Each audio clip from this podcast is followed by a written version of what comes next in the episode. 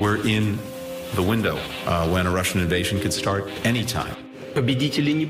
Russia now has 80% of the troops it would need to invade positioned along Ukraine.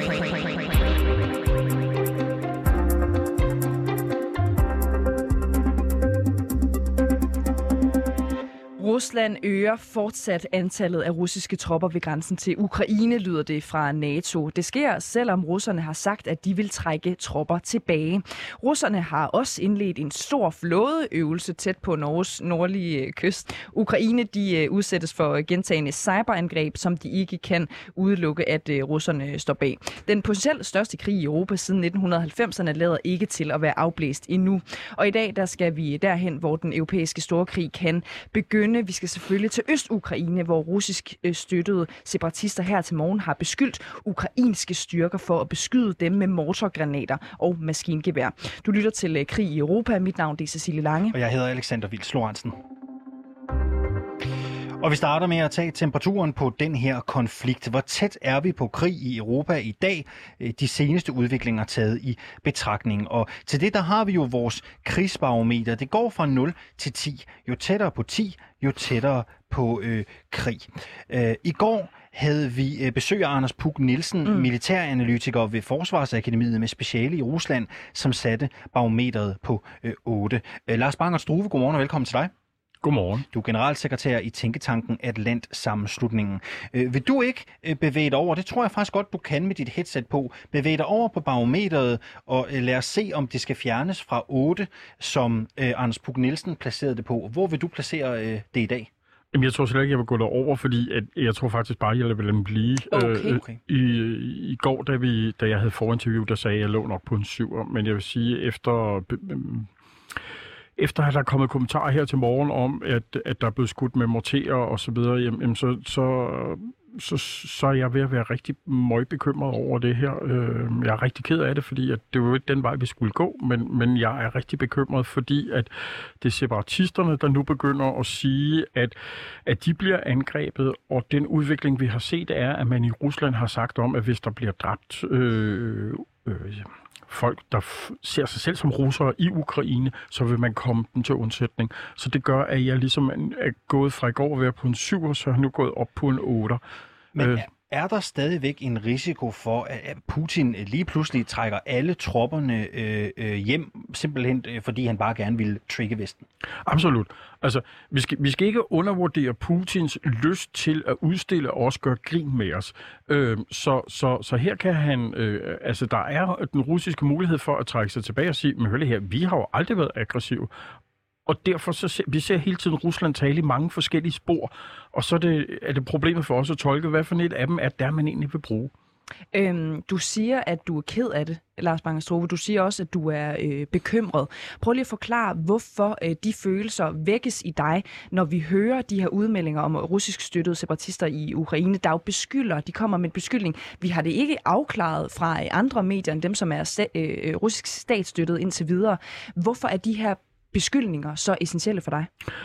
Det er det, fordi at øh, den russiske præsident Putin igennem et stykke tid, øh, og faktisk flere gange igennem de forgangne år, har brugt det begreb, man kalder for Responsibility to Protect, R2P, som går ud på, at hvis der sker et overgreb på nogle mennesker i en fremmed stat, og staten ikke selv kan beskytte dem, så griber man ind. Og det legitimerer, altså det, det gør det lovligt at gå ind og lave en militær intervention. Og det er det, jeg har hørt Putin tale om igennem de sidste par døgn, og det er det, som, som Putin tidligere har brugt til at sige, jamen så må vi godt gå ind og, og, og, og løse tingene med militære våben, så han ligesom er lovlig i det, han gør.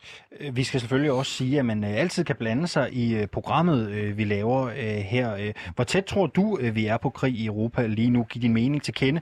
Du kan sende os en sms, det kan du gøre på telefon 92 45 99 45. Du kan også skrive til os på Facebook. Lars Bangert Struve, du nævner jo blandt andet, at din bekymring også Øh, øh, øh, har rod i nogle af de ting, Putin har sagt her i de seneste øh, par dage.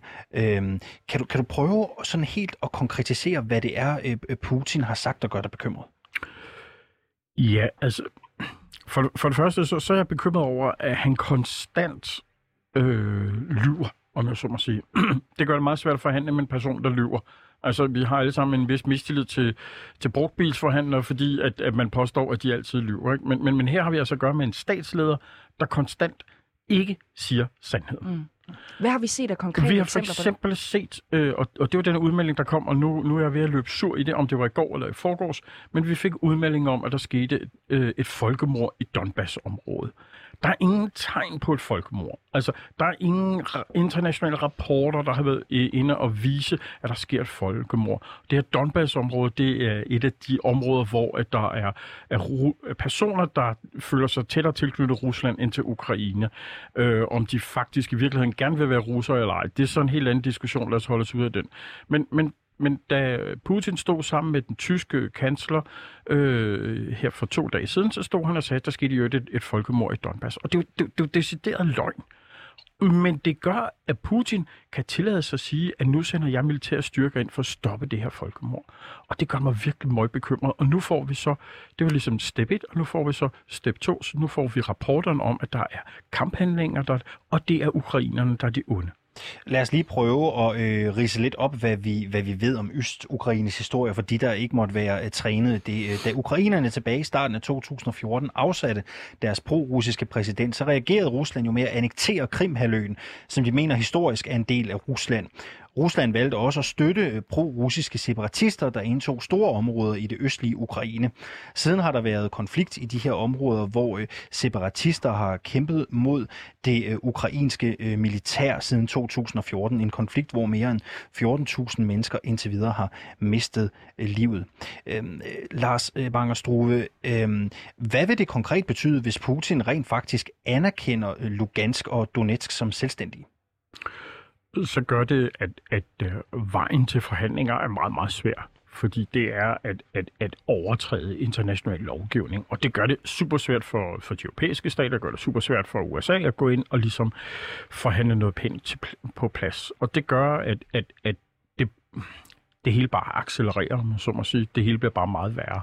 Øh, og det gør, at vi vil se en, en, en meget, meget høj risiko for en konfrontation direkte imellem Rusland og Ukraine, og hvor russerne så ikke behøver, om jeg så må sige, at lade som om, at det, at det ikke er russiske styrker, men at de vil gå ind med, med, med, med fuld russisk udstyr, om jeg så må sige, og sige, at, øh, at nu øh, er situationen sådan, så de bliver nødt til at, at, at hjælpe deres venner i, øh, i de her områder. Og grund til, at vi spørger om det her, det er jo også, fordi øh, det russiske parlament, Dumaen, opfordrer øh, Putin til at anerkende de to løsrivelsesrepublikker i det østlige Ukraine, altså Donetsk og Lugansk, som værende selvstændige øh, nationer. Øh, ved at de gør det, så siger de jo også, at beslutningen ligger hos Putin. Øh, hvorfor er det særligt bemærkelsesværdigt? For det synes du jo, og noget, der øger din frygt for krigen. Jamen det gør, øh, øh, at Putin han får ligesom alle kortene på hånden, og det er ham, der nu bestemmer, øh, hvornår vil han trykke på knappen. Ikke? Altså, øh, det, det gør, at han ligesom får samlet det har han i forvejen, men, men han har nu indiskutabelt samlet alle, alle kortene på hans hånd og er klar til at intervenere. Og problemet er for os andre, hvad, hvad pokker skal vi gøre? Ikke? Altså, for det første, så synes vi, vi skal tænke på de enkelte ukrainer, der risikerer at dø i det her. Altså, det er jo ikke, det er jo ikke en landskamp, det her. Det her, det er krig, det er død, det er ødelæggelse, det er mennesker, der får ødelagt deres liv. Øhm, og, og, og der sidder Putin og spiller med dem, som om, at det her, det var en, en, et, et kortspil, øh, i, i, hvor vi bare leger international politik. Og den tilgang til tingene, synes jeg, er så meget ubehagelig. Putins øh, regering, de har jo sagt i en udtalelse, at sådan en officiel anerkendelse af Lugansk og Donetsk som selvstændige, det vil være i strid med Minsk-fredsaftalen. Så Putin kommer vel ikke til at gøre det, eller hvad, tænker du? I, det kan han meget vel være, at han gør det. Altså, øh, udenrigspolitik er ofte ikke udenrigspolitik, men både udenrigspolitik og indrigspolitik. Og Putin står lige for tiden ret svagt indrigspolitisk. Altså hans meningsmålingerne i Rusland, hvor lidt pålidelige de er, de viser, at han har det skidt. Men her kan Putin gå ind og være den russiske alfader. Han kan gå ind og fortælle, at nu er der russere, der er i knibe, og det er det, jeg må koncentrere mig om. Jeg må sørge for, at russere ikke dør. Jeg må sørge for, at russere ikke bliver udsat for folkemord. Så vil han tale både ind til det indrigspolitiske publikum, og udad til vil han vise sig som den stormagt, som Putin lige siden, at han holdt en tale i 2007, har fortalt hele verden, at han gerne vil være. Og hvad er det, det vil give ham, hvis du skal sætte nogle ord på det?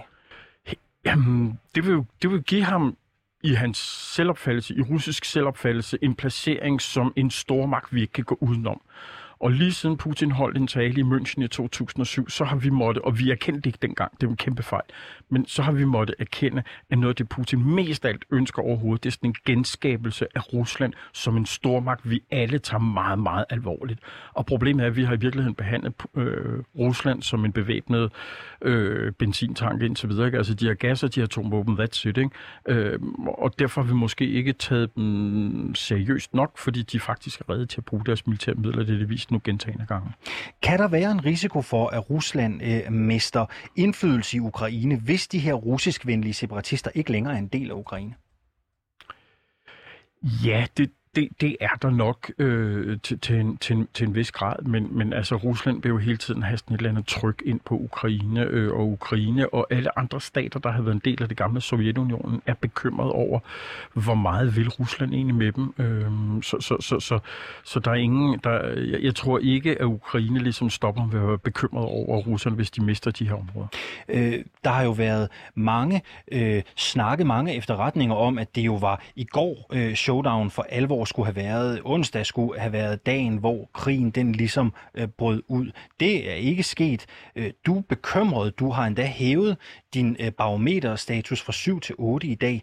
Hvornår tror du, der udbryder en krig, hvis den kommer? Det aner jeg ikke. Øh, det, det aner jeg simpelthen ikke. Øh, jeg, jeg vil sige, at, at det der med at sætte en dato på det, det kan faktisk godt være, at efterretningstjenester har vidst, at der var en militærplan, der gik ud på, at mm. i går det var operationsdagen. Men at trykket har ændret sig, og man derfor fra russisk side har tænkt, at ah, nu er det kommet ud i det åbne, nu har vi behov for at ændre det. Øh, historisk set, øh, et par af mine, mine gode øh, forskningskolleger øh, øh, har, på, har i Rigsarkivet fundet vores gamle efterretningsrapporter fra 1968, hvor at der kom en russisk intervention i Tjekkiet, Tjekkoslovakiet. Og, og, og, og der øh, troede man, det hele det ligesom faldt til ro dagen inden at invasionen fandt sted. Altså, så, så, så det vil altid, der vil altid være en kæmpe usikkerhed på det her, medmindre man virkelig står med, med ordren, og at den så i bliver iværksat. Mm. Øh, så lød det altså fra Lars Bang Struve, du generalsekretær i Atlantsamslutningen. Du placerer altså øh, krigsbarometeret på 8 her øh, til morgen. Du bliver hængende her i studiet sammen med os. Det gør du hele øh, den her øh, time. Øh, og vi øh, vender selvfølgelig tilbage til dig løbende i løbet af øh, udsendelsen. Og så vil vi også bare lige endnu en gang opfordre vores øh, kære lyttere øh, til at skrive ind med jeres øh, bud. Vi øh, har jo for vane at tage forskellige meget kloge øh, øh Rusland-mennesker i, øh, i studiet og få dem til at give deres bud på, hvor tæt vi er på krig i Europa.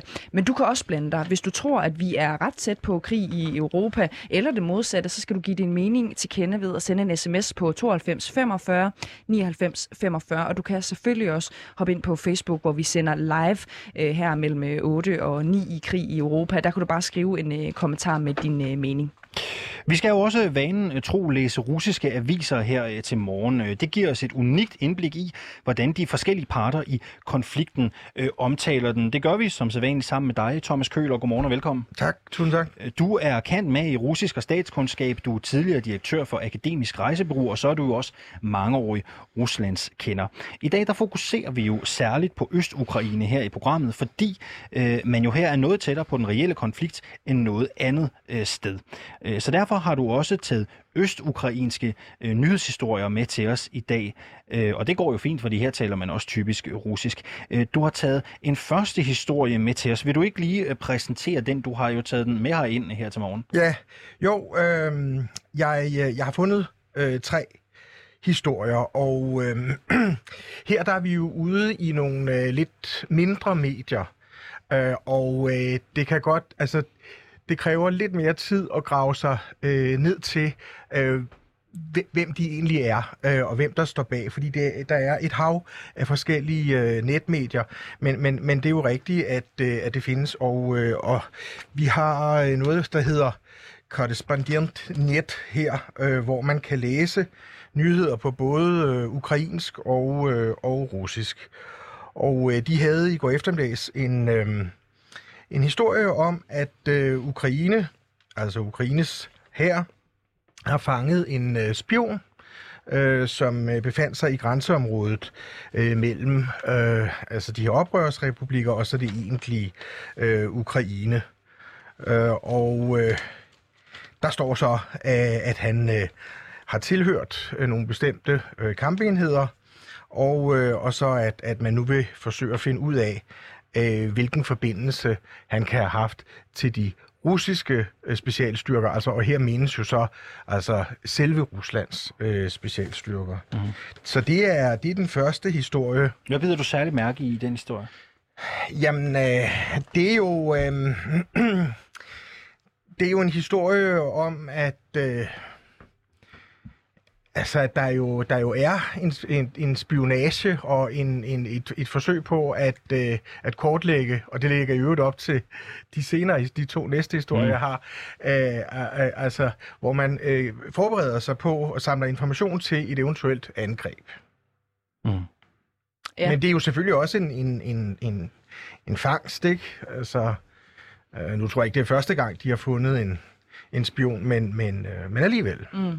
Øh, står der noget om, hvordan den her, øh, hvad, hvad det er for mistanker, man har mod den her spion? Altså, hvad har han, går jeg måske ud fra, øh, det er, hvad det er har han, han lavet, ja. siden at øh, man har øh, pågrebet ham? Ja, det er en lidt kortfattet historie, men, men han er faktisk, han er kommet i, øh, i en, ud i en konflikt med det, de så kalder terroristerne.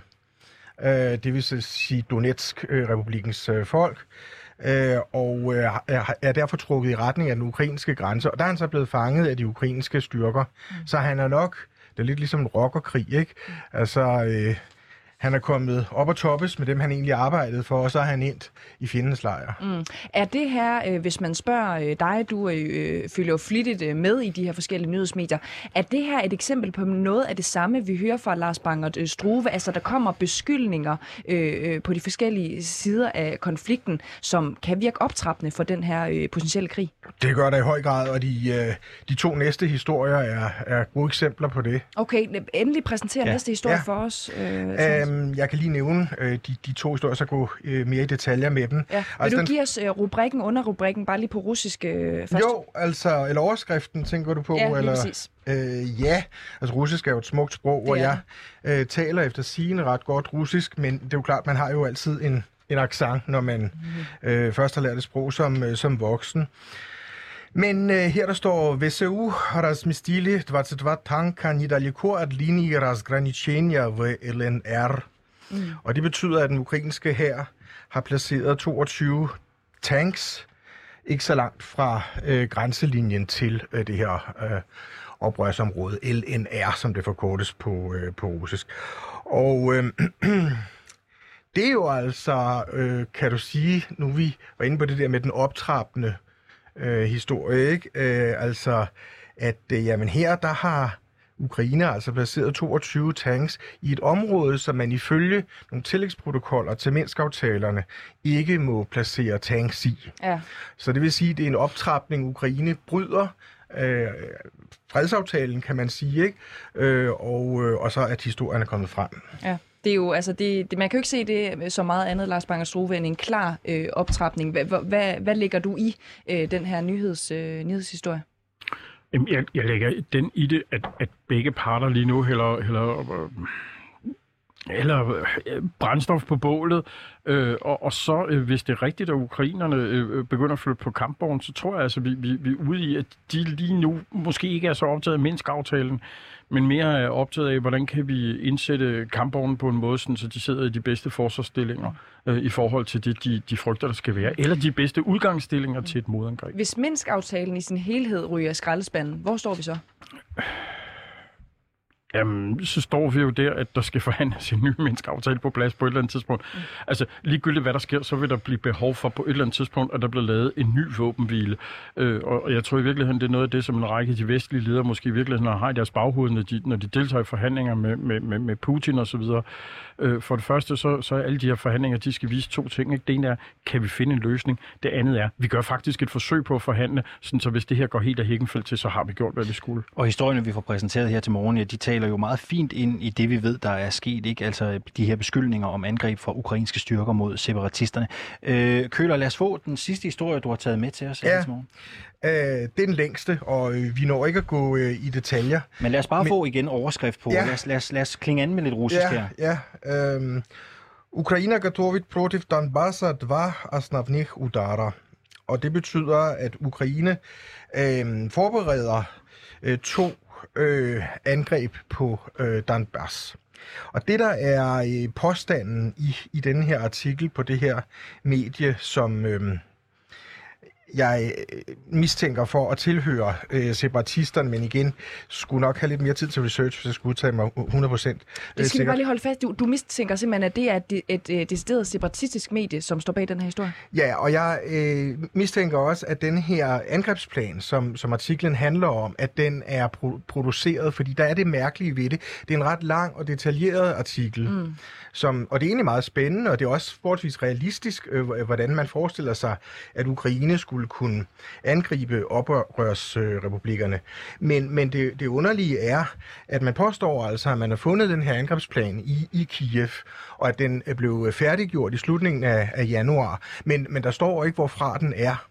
Og det ville man jo normalt øh, godt kunne angive som kilde, hvis, hvis man havde fundet en angrebsplan fra et, et, et andet land. Ikke? Det du siger her, er det i virkeligheden, at den historie, som du præsenterer for os øh, her til morgen, øh, den har du et indtryk af er baseret på rygter?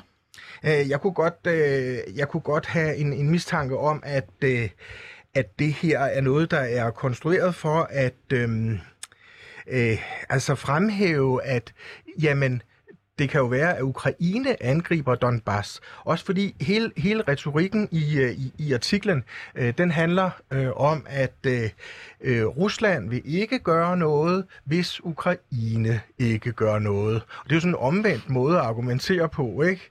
Øh, det betyder i virkeligheden, at vi gør noget, hvis de gør noget. Mm. Øh, så... Øh, så jeg kunne godt, øh, jeg skal ikke kunne sige, om der er udarbejdet, øh, det gør man sikkert i, i, i det ukrainske militær, øh, mulige scenarier, angrebsplaner osv. osv. Men det er bare påfaldende, at der ikke er øh, angivet, hvorfra den her plan kommer. Tror du, det er en ren, øh, er det ren russisk løgn, det der står i den artikel? Du må godt Det er svært at sige, altså det, det er svært at sige, men, men, men der er ikke nogen tvivl om, at, øh, at, at, at, den, de, de, at historien som sådan, at den kom frem som nyhedshistorie, den handler jo om, at øh, jamen, det er i virkeligheden os, der kan blive angrebet. Og øh, hvis vi gør det, så hvis vi bliver angrebet, så vil, øh, så vil Rusland øh, svare. Og så understreger det også meget, at øh, et angreb øh, på russiske statsborgere, det er også øh, at betragte som et angreb på Rusland. Mm. Lad os bare få dit bud på det også, Lars Bangerstruve. Ser du den her øh, lidt mystiske artikel også ja, som et bidrag til, til øh, den her informationskrig, øh, som måske også øh, tilspidses? Ja, altså der, der ligger enormt mange artikler derude, både på russisk og på, på, på engelsk, øh, og som kommer i mærkelige kanaler, hvor at, at det er helt åbenlyst, at der er nogen, der fodrer, og hvem det så er, der er, der fodrer, øh, og om det er med en eller to eller tre forskellige afsendere, eller, eller, eller altså... Øh, men der er noget, der hedder black propaganda, hvor at du gør et forsøg på at få noget til at se ud, som om, at det er modstanderen, der har lavet din, den propaganda, ja. sådan, så modstanderen ser tåbelig ud. Og det er man altså rigtig dygtig til, både i Rusland, og, men, men nok også i Ukraine. Ikke? Altså, så lag på lag her, det, det er super svært at skralde alt det her af, øh, og finde ud af, hvem er egentlig afsenderen, hvem prøver egentlig at skade hvem. Men, men mistænker du, at det her er et bidrag til at legitimere russisk angreb, muligvis? Ja, ja det, det, det gør jeg, og, og, og, og, og der kommer en masse ting og sager. Nu er Jerusalem Post har lige haft en historie om, at russiske myndigheder påstår, at de har fundet masse grave i, i, i, i Donbass. Ikke? Altså, så, så mængden af historier, der kommer mærkelige steder, den, den, den er altså stigende i de her timer. Tusind tak skal du have, øh, Thomas Køler, fordi du kom øh, her til morgen, som sagt, kendt med i russisk og statskundskab, og du kommer jo og læser aviser med os øh, igen øh, i morgen. Øhm, Stefan Weikart, dansk journalist i Ukraine. Nu håber jeg, vi kan sige godmorgen til dig. Ja, godmorgen. med på en øh, forbindelse. Altså allerførst, de, de russiske separatister øh, anklager som sagt de ukrainske styrker for at afføre blandt andet mortergranater øh, mod dem øh, her til morgen. Du er i det østlige Ukraine. Øhm, kan man mærke en eller anden form for ændret stemning hos dig lige nu?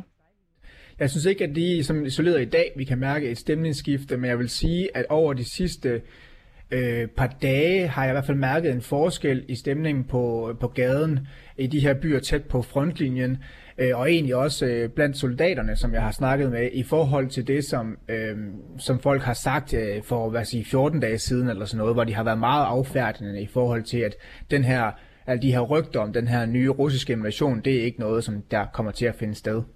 Øh, Pu- det- Undskyld, fortsæt endelig, øh, Stefan øh, Weigert. Jamen det vil jeg sige, at det er sådan lidt anderledes nu. Altså der er stadigvæk en stor del af befolkningen herude, som, som affærder de der rygter og siger, at det, at det er ikke rigtigt. Men nu synes jeg, der er ligesom en del flere mennesker, som siger nu, åh, det kan egentlig godt være, at det kommer til at ske, og begynder at blive lidt nervøse. Øh, altså simpelthen, øh, altså de her, de her snak omkring okay, aflysninger af fly og ukrainske luftrum, øh, sådan nogle ting, det gør folk nervøse. Mm. Prøv lige at sætte nogle flere ord på, hvordan du fornemmer det, fordi noget af det, vi har hørt fra øh, folk, øh, som øh, bor øh, i, Ukraine, det er jo, at de ikke rigtig øh, tror på den her øh, konflikt. Hvad har ændret sig?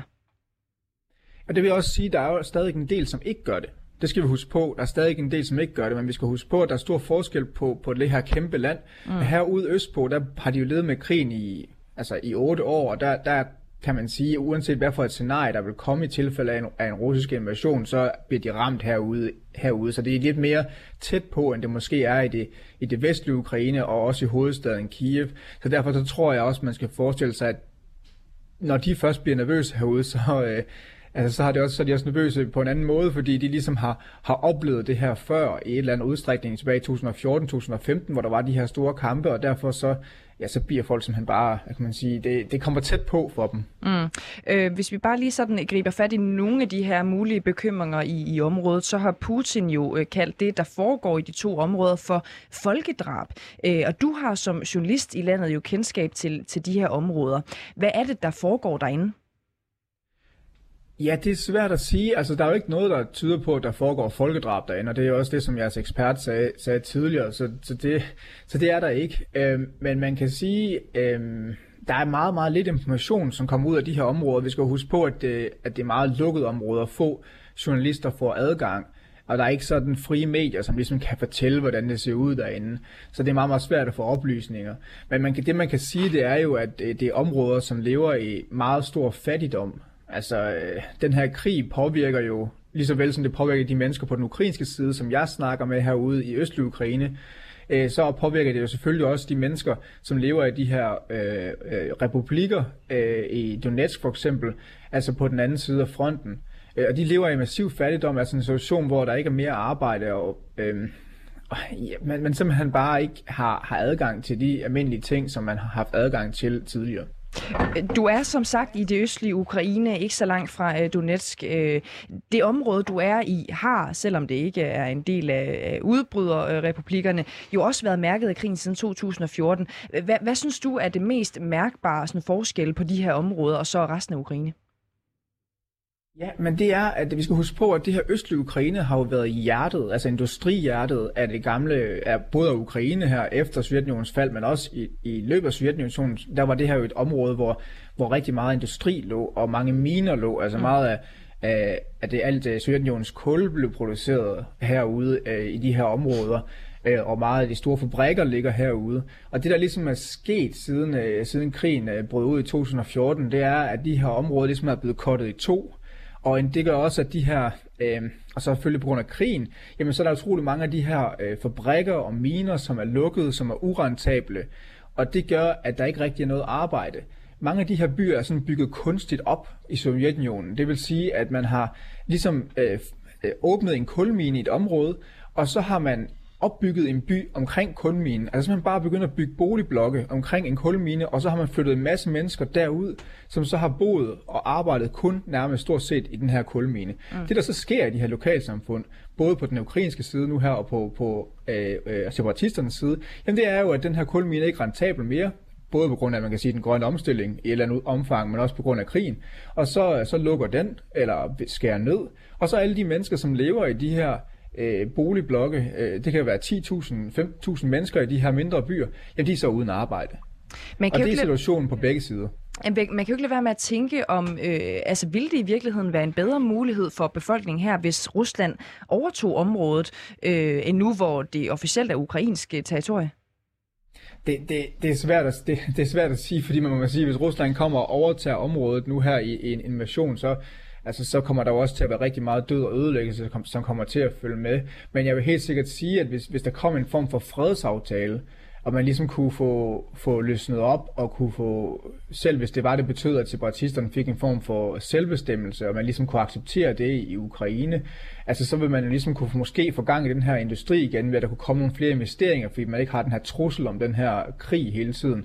Og, og så vil det jo helt sikkert forbedre øh, folks mulighed for, for, for at få et arbejde og få et bedre liv. Mm. Lad os bare lige kaste den videre, inden vi slipper dig, Stefan Weigert, til øh, Lars Bangert øh, Struve. Vi kan også lige få din øh, kommentar på, øh, Lars. Øh, den her mulighed, ved jeg ikke, om man kan kalde det, men i hvert fald en option på en eller anden måde, at det her område overgår til at være øh, russisk. Lad os, lad os sige, at vi tager mandefald og, og dødsfald ud af den ligning. Vil det i virkeligheden være bedre?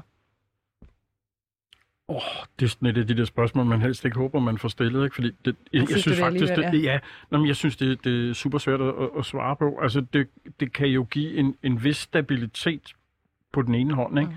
Men på den anden hånd vil det jo stadigvæk, vi vil jo stadigvæk stå med et uløst Ukraine-problem. Ikke? Altså, fordi øh, hvor stopper Putin? Ikke? Altså, jeg har nogle gange beskrevet det som, at han har sådan lidt en salami-metode, ikke? hvor han tager en, en, en bid af gangen, og jeg føler mig ikke sikker på, øh, at det Rusland, Putin ønsker, at det er tilfreds nok med at have fået en del af Ukraine. Og jeg tror jo heller ikke, hvis vi kigger på barometeret, at det man gerne vil lige nu, er, at man vil erobre hele Ukraine. Det er ikke det, der er den russiske plan lige nu.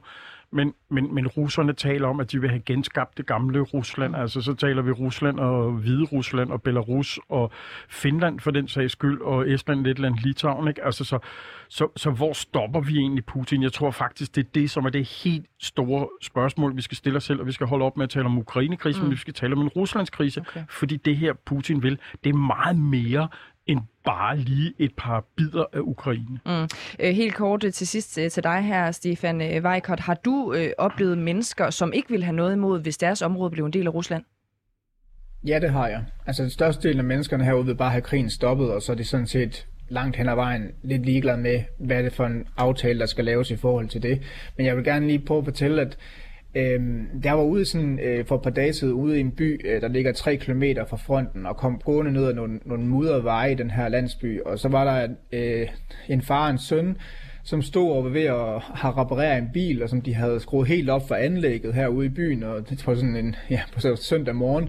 Og så, øh, så snakkede vi med dem, og der sagde øh, faren helt, helt åbent, at det er godt være, at jeg kommer i problemer for at sige det her, fordi jeg er jo på det ukra- ukrainske territorie, og jeg ved godt, at militæret de holder øje med os. Men jeg er overbevist om, at jeg har et, ville have et bedre liv, hvis det her lige nu var russisk øh, territorium, og han som sådan egentlig i en eller anden omstrækning vil byde en russisk invasion velkommen. Og det er ikke fordi, at han er, øh, er størst, ud, øh, ligesom er størstedelen af de folk, I møder mm. langt fra, men der er nogle mennesker herude i det østlige Ukraine, øh, som er mere, hvad kan man sige, pro-russiske, og så er der selvfølgelig også en masse pro-ukrainske, og så er der bare en kæmpe klynge af mennesker, som bare gerne vil have krigen stoppet, koste hvad det koste vil. Mm. Stefan Weiger, dansk journalist i Ukraine, tak fordi du var med her til morgen.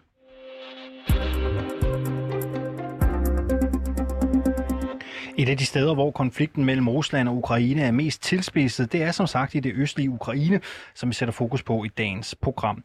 Men som vi hørte tidligere, så er det østlige Ukraine også et område, der er svært at blive klog på. Det er svært tilgængeligt for medier, og det kan generelt være svært at få objektive efterretninger fra offentligt tilgængelige kilder. Christian Ranusborg, godmorgen og velkommen. Godmorgen.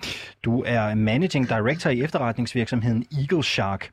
Open Source Intelligence det bliver også kaldt ved forkortelsen OSINT og dækker over informationer, der er offentligt tilgængelige online. Det kan jo være alt fra billeder og videoer på sociale medier til satellitbilleder og apps, der viser fly- og skibstrafik.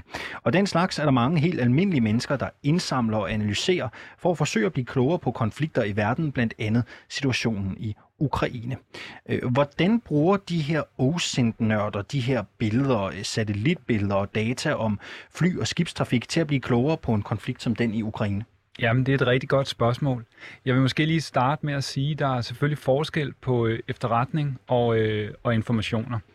Og, øh, og man kan sige, OSINT informationer, der, øh, der ligger tonsvis af data, som du kan samle ind, og, og så derved blive klogere på en, øh, på en given, øh, et givet emne eller en given situation, i det her tilfælde konflikten i Ukraine.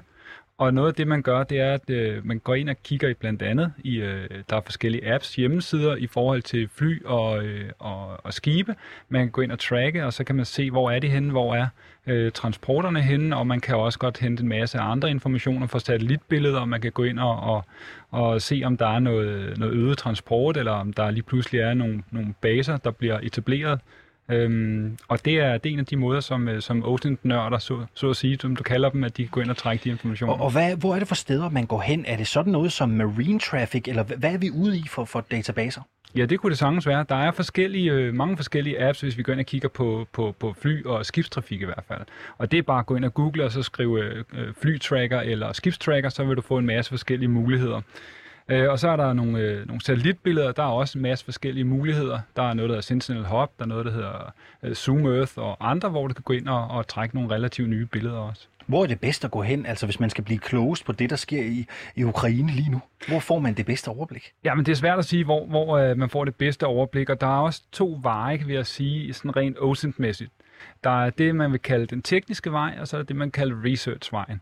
Øh, eller i hvert fald, som jeg vil kalde det. Og den tekniske vej, det er, hvor du går ind og kigger på de her apps og værktøjer, og så selv hiver nogle informationer frem ved hjælp af, af det, du har mulighed, og det, du har tilgængeligt, og det, du kan arbejde med. Og så er der research-delen, hvor du går ind på andre, der har fundet en masse informationer og, og kommer med en masse informationer, hvor du så prøver at samle den øh, information og analysere på, øh, på den.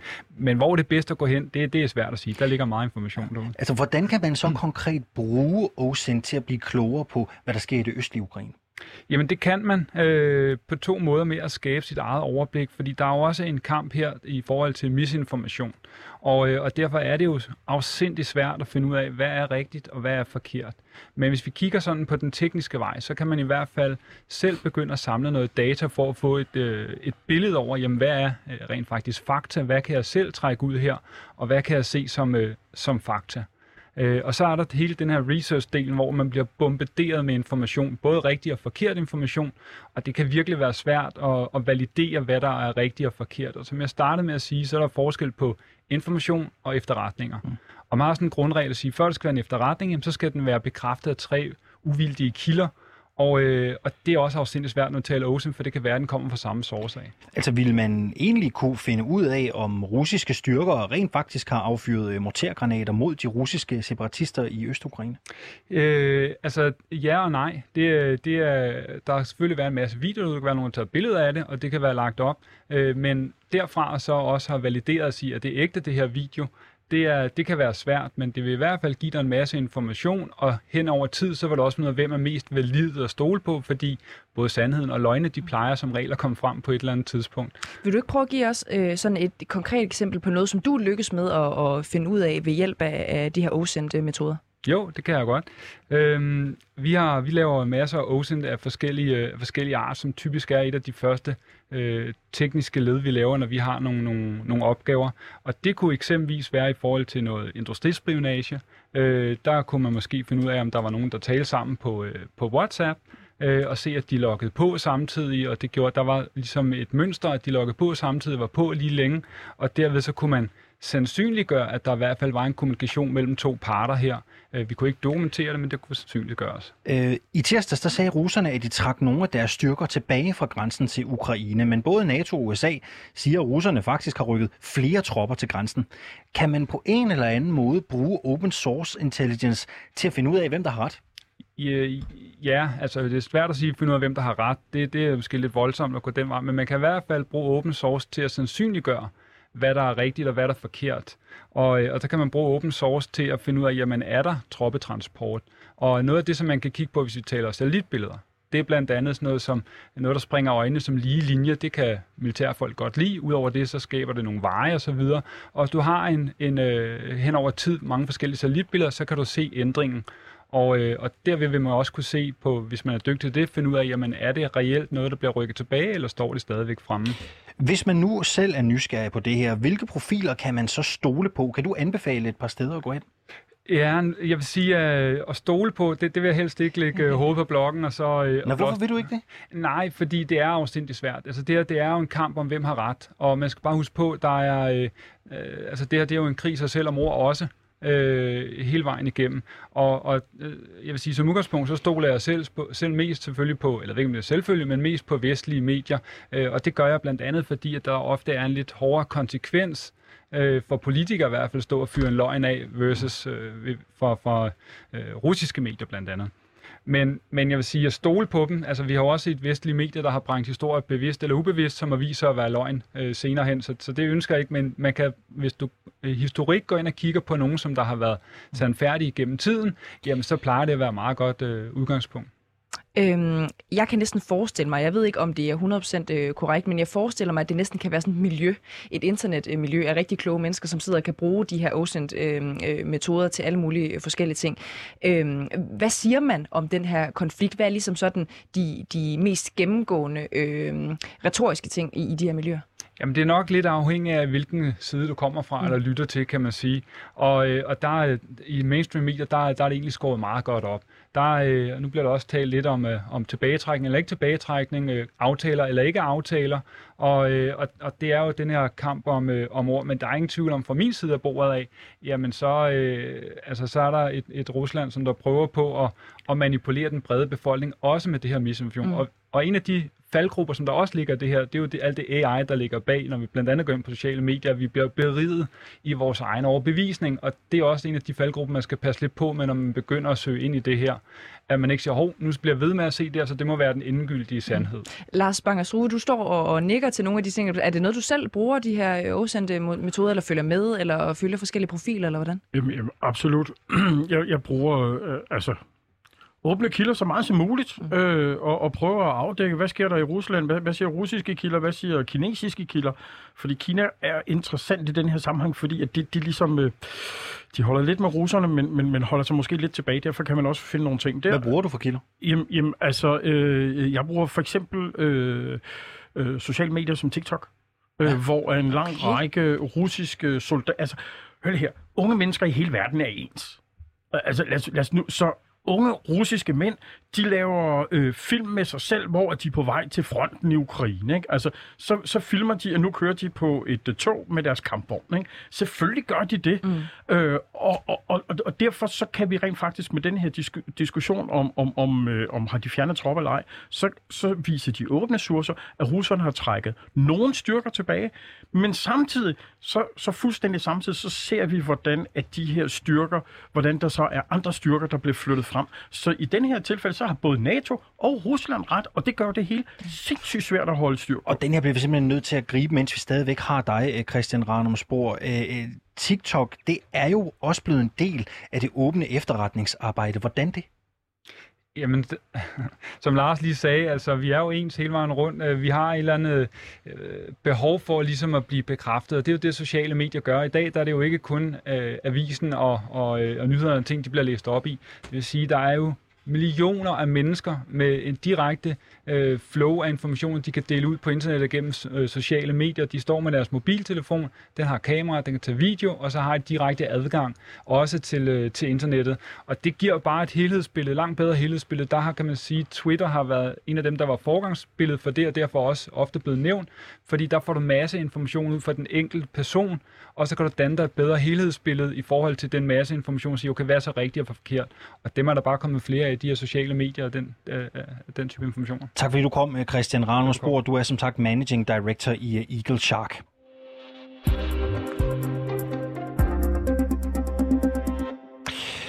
Øhm, nu har vi jo fundet ud af, hvordan man kan følge med i troppeopbygninger med mere, blandt andet i det østlige Ukraine via det, der hedder open source. Men hvis Rusland nu invaderer Ukraine, hvordan øh, gør de det så? Øh, amerikanerne hævder at have beviser for, at Rusland har planer om at fingere et øh, ukrainsk angreb på russiske styrker for at legitimere en invasion. Øh, meget apropos det, vi jo ser her til morgen, hvor russiske separatister beskylder ukrainske styrker for at affyre mortergranater mod dem. Noget ukrainerne jo selv siger, de ikke har gjort. Mm. Og derudover, der frygter Storbritannien, at Rusland har tænkt sig at bruge agenter fra efterretningstjenesten øh, til at, efterretningstjenesten FSB undskyld, til at overtage Ukraine indefra, det skriver The Guardian. Flemming Splidsbro, godmorgen og velkommen. Ja, godmorgen, tak. Du er seniorforsker på Dansk Institut for Internationale Studier med særligt kendskab til Rusland. Er det sandsynligt, at russerne kommer til at gøre det på den her måde? Det er sandsynligt, at der vil komme en øh, russisk militær operation, øh, for eksempel i det østlige Ukraine. Altså, vi taler jo om forskellige scenarier, om vi taler om forskellige konflikter. Så noget af det, der har været i, i, i et stykke tid, hvor vi har talt om en meget stor invasion, hvor russerne for eksempel Europa, Kiev og andre øh, ukrainske storbyer, det ser jeg som øh, forholdsvis usandsynligt lige nu. Men en invasion af det østlige Ukraine, bestemt øh, separatistområderne, der kan de finde forskellige øh, grundlag for at kunne rykke ind. Ja, hvad kunne det være? Det kunne være øh, behov for at øh, beskytte deres egen statsborger. Det er jo sådan, at russerne igennem tre år nu har uddelt pas, således at der nok er øh, en anslået 3 kvart million russiske statsborgere i østlige Ukraine, og, og selv på det tidspunkt, da de startede med den praksis, altså det vi sådan kalder konfettipas, altså nærmest hælder dem ud fra en helikopter, der talte vi jo om, at det kunne være øh, bruges senere som påskud for at, at rykke ind. Hvis vi nu fokuserer på FSB-agenterne her og et potentielt politisk kupforsøg i flere ukrainske byer, har Rusland så allerede fået nogle ukrainske politikere over på deres side? De har jo øh, ukrainske politikere, som sympatiserer med Rusland. Om de har fået dem over på deres side, det, det kan jeg jo ikke sige. Og det er jo, det er jo vanskeligt for os også at vurdere, øh, hvor står de rent politisk. Hvis vi nu forestiller os en storstilet russisk invasion, hvor de erobrer flere ukrainske byer, og, og for eksempel også besætter øh, byrådet og den slags, jamen hvor står politikerne, så er det jo vanskeligt for os at sige. Jeg vil øh, formode, at der vil være en betydelig modstand i det ukrainske samfund. Mm. Men du siger alligevel, at der er nogle ukrainske politikere, som sympatiserer. Altså i, i hvilken grad kan man sige noget om det? Det kan man sige, øh, at, at det er der jo rundt omkring i dele af Ukraine. Der er der jo øh, politikere, altså det er jo politikere med forskellige syn på, hvordan skal skatten og, og affaldshåndteringen være, men der er også nogle af dem, der har selvfølgelig har deres egen syn på, øh, på øh, Rusland og på den konflikt, som Ukraine har med Rusland, og hvad der skal ske også i det østlige Ukraine i det omfang, det er relevant for de politikere at diskutere. Lad os nu sige, at russerne de øh, invaderer Ukraine, eller i hvert fald en del af landet. Hvorfor vil det så være nødvendigt for dem at lave øh, lokale kup i de større byer?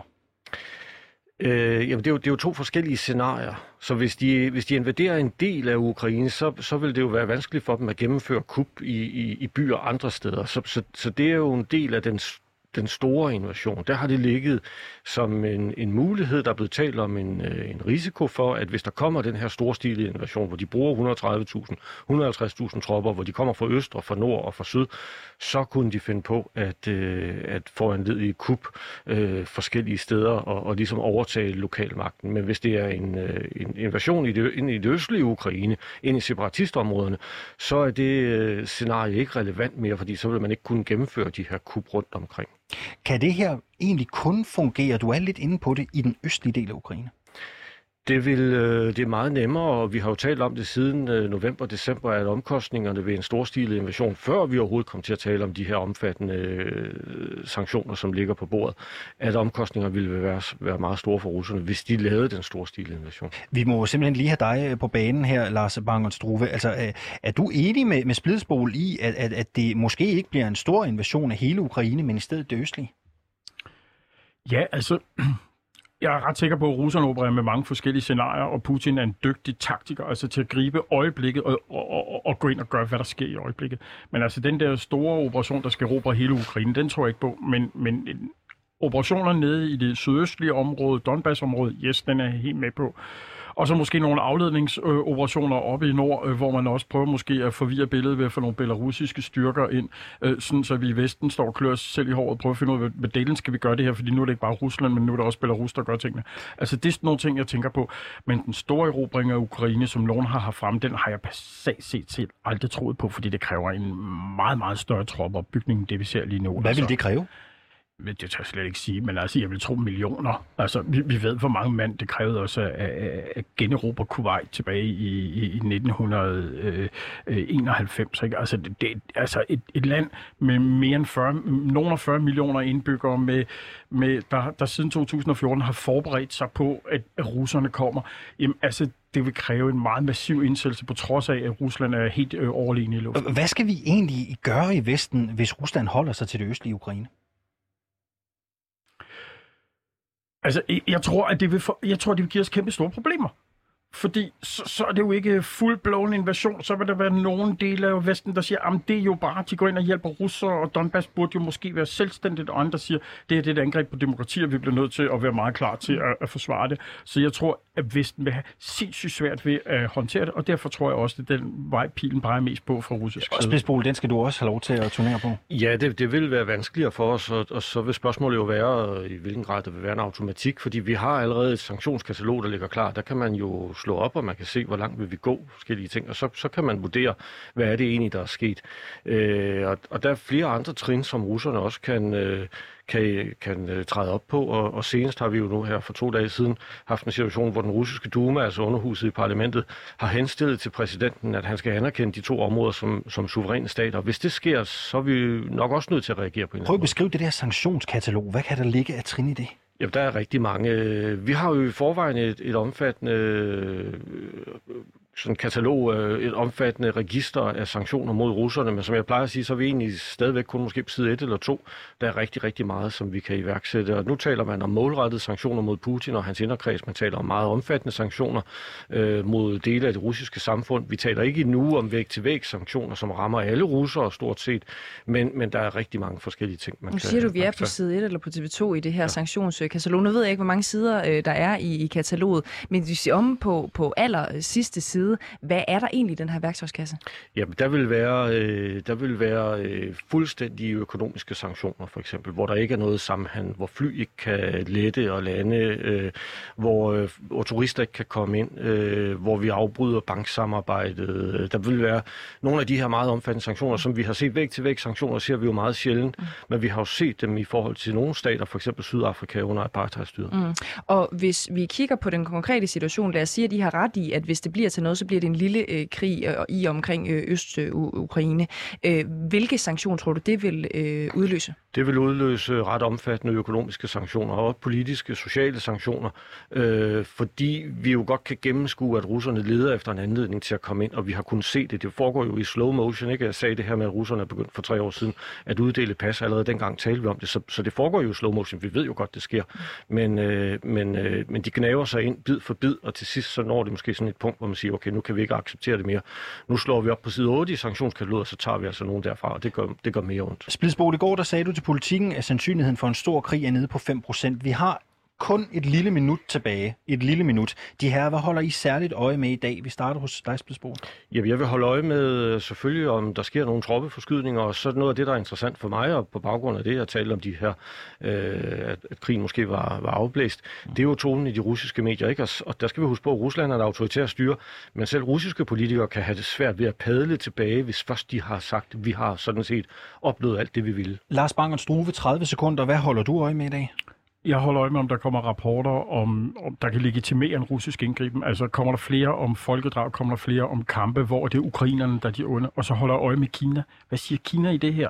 Øh, fordi det er noget, vi, vi ikke holder øje med, men de har jo delvis allieret med russerne. Lars Banger Struve har i dag placeret krigsbarometeret på 8. Tak fordi du var med, Lars Banger Struve. Du er generalsekretær i Atlantsammenslutningen. Også tak til dig, Flemming øh, Splidsbol. Du er øh, seniorforsker på Dansk Institut for Internationale Studier. Du har lyttet til Krig i Europa. Jeg hedder Alexander Vils Og jeg hedder Cecilie Lange. Og vi er tilbage igen i morgen med øh, nyt på den her øh, front. Redaktionen bag programmet består af Oliver Bernsen, Sofie Ørts og Christine Randa er redaktør. I morgen der er fokus mere præcist på øh, det danske beredskab. Er Danmark klar til krig i Europa, spørger vi øh, i morgen.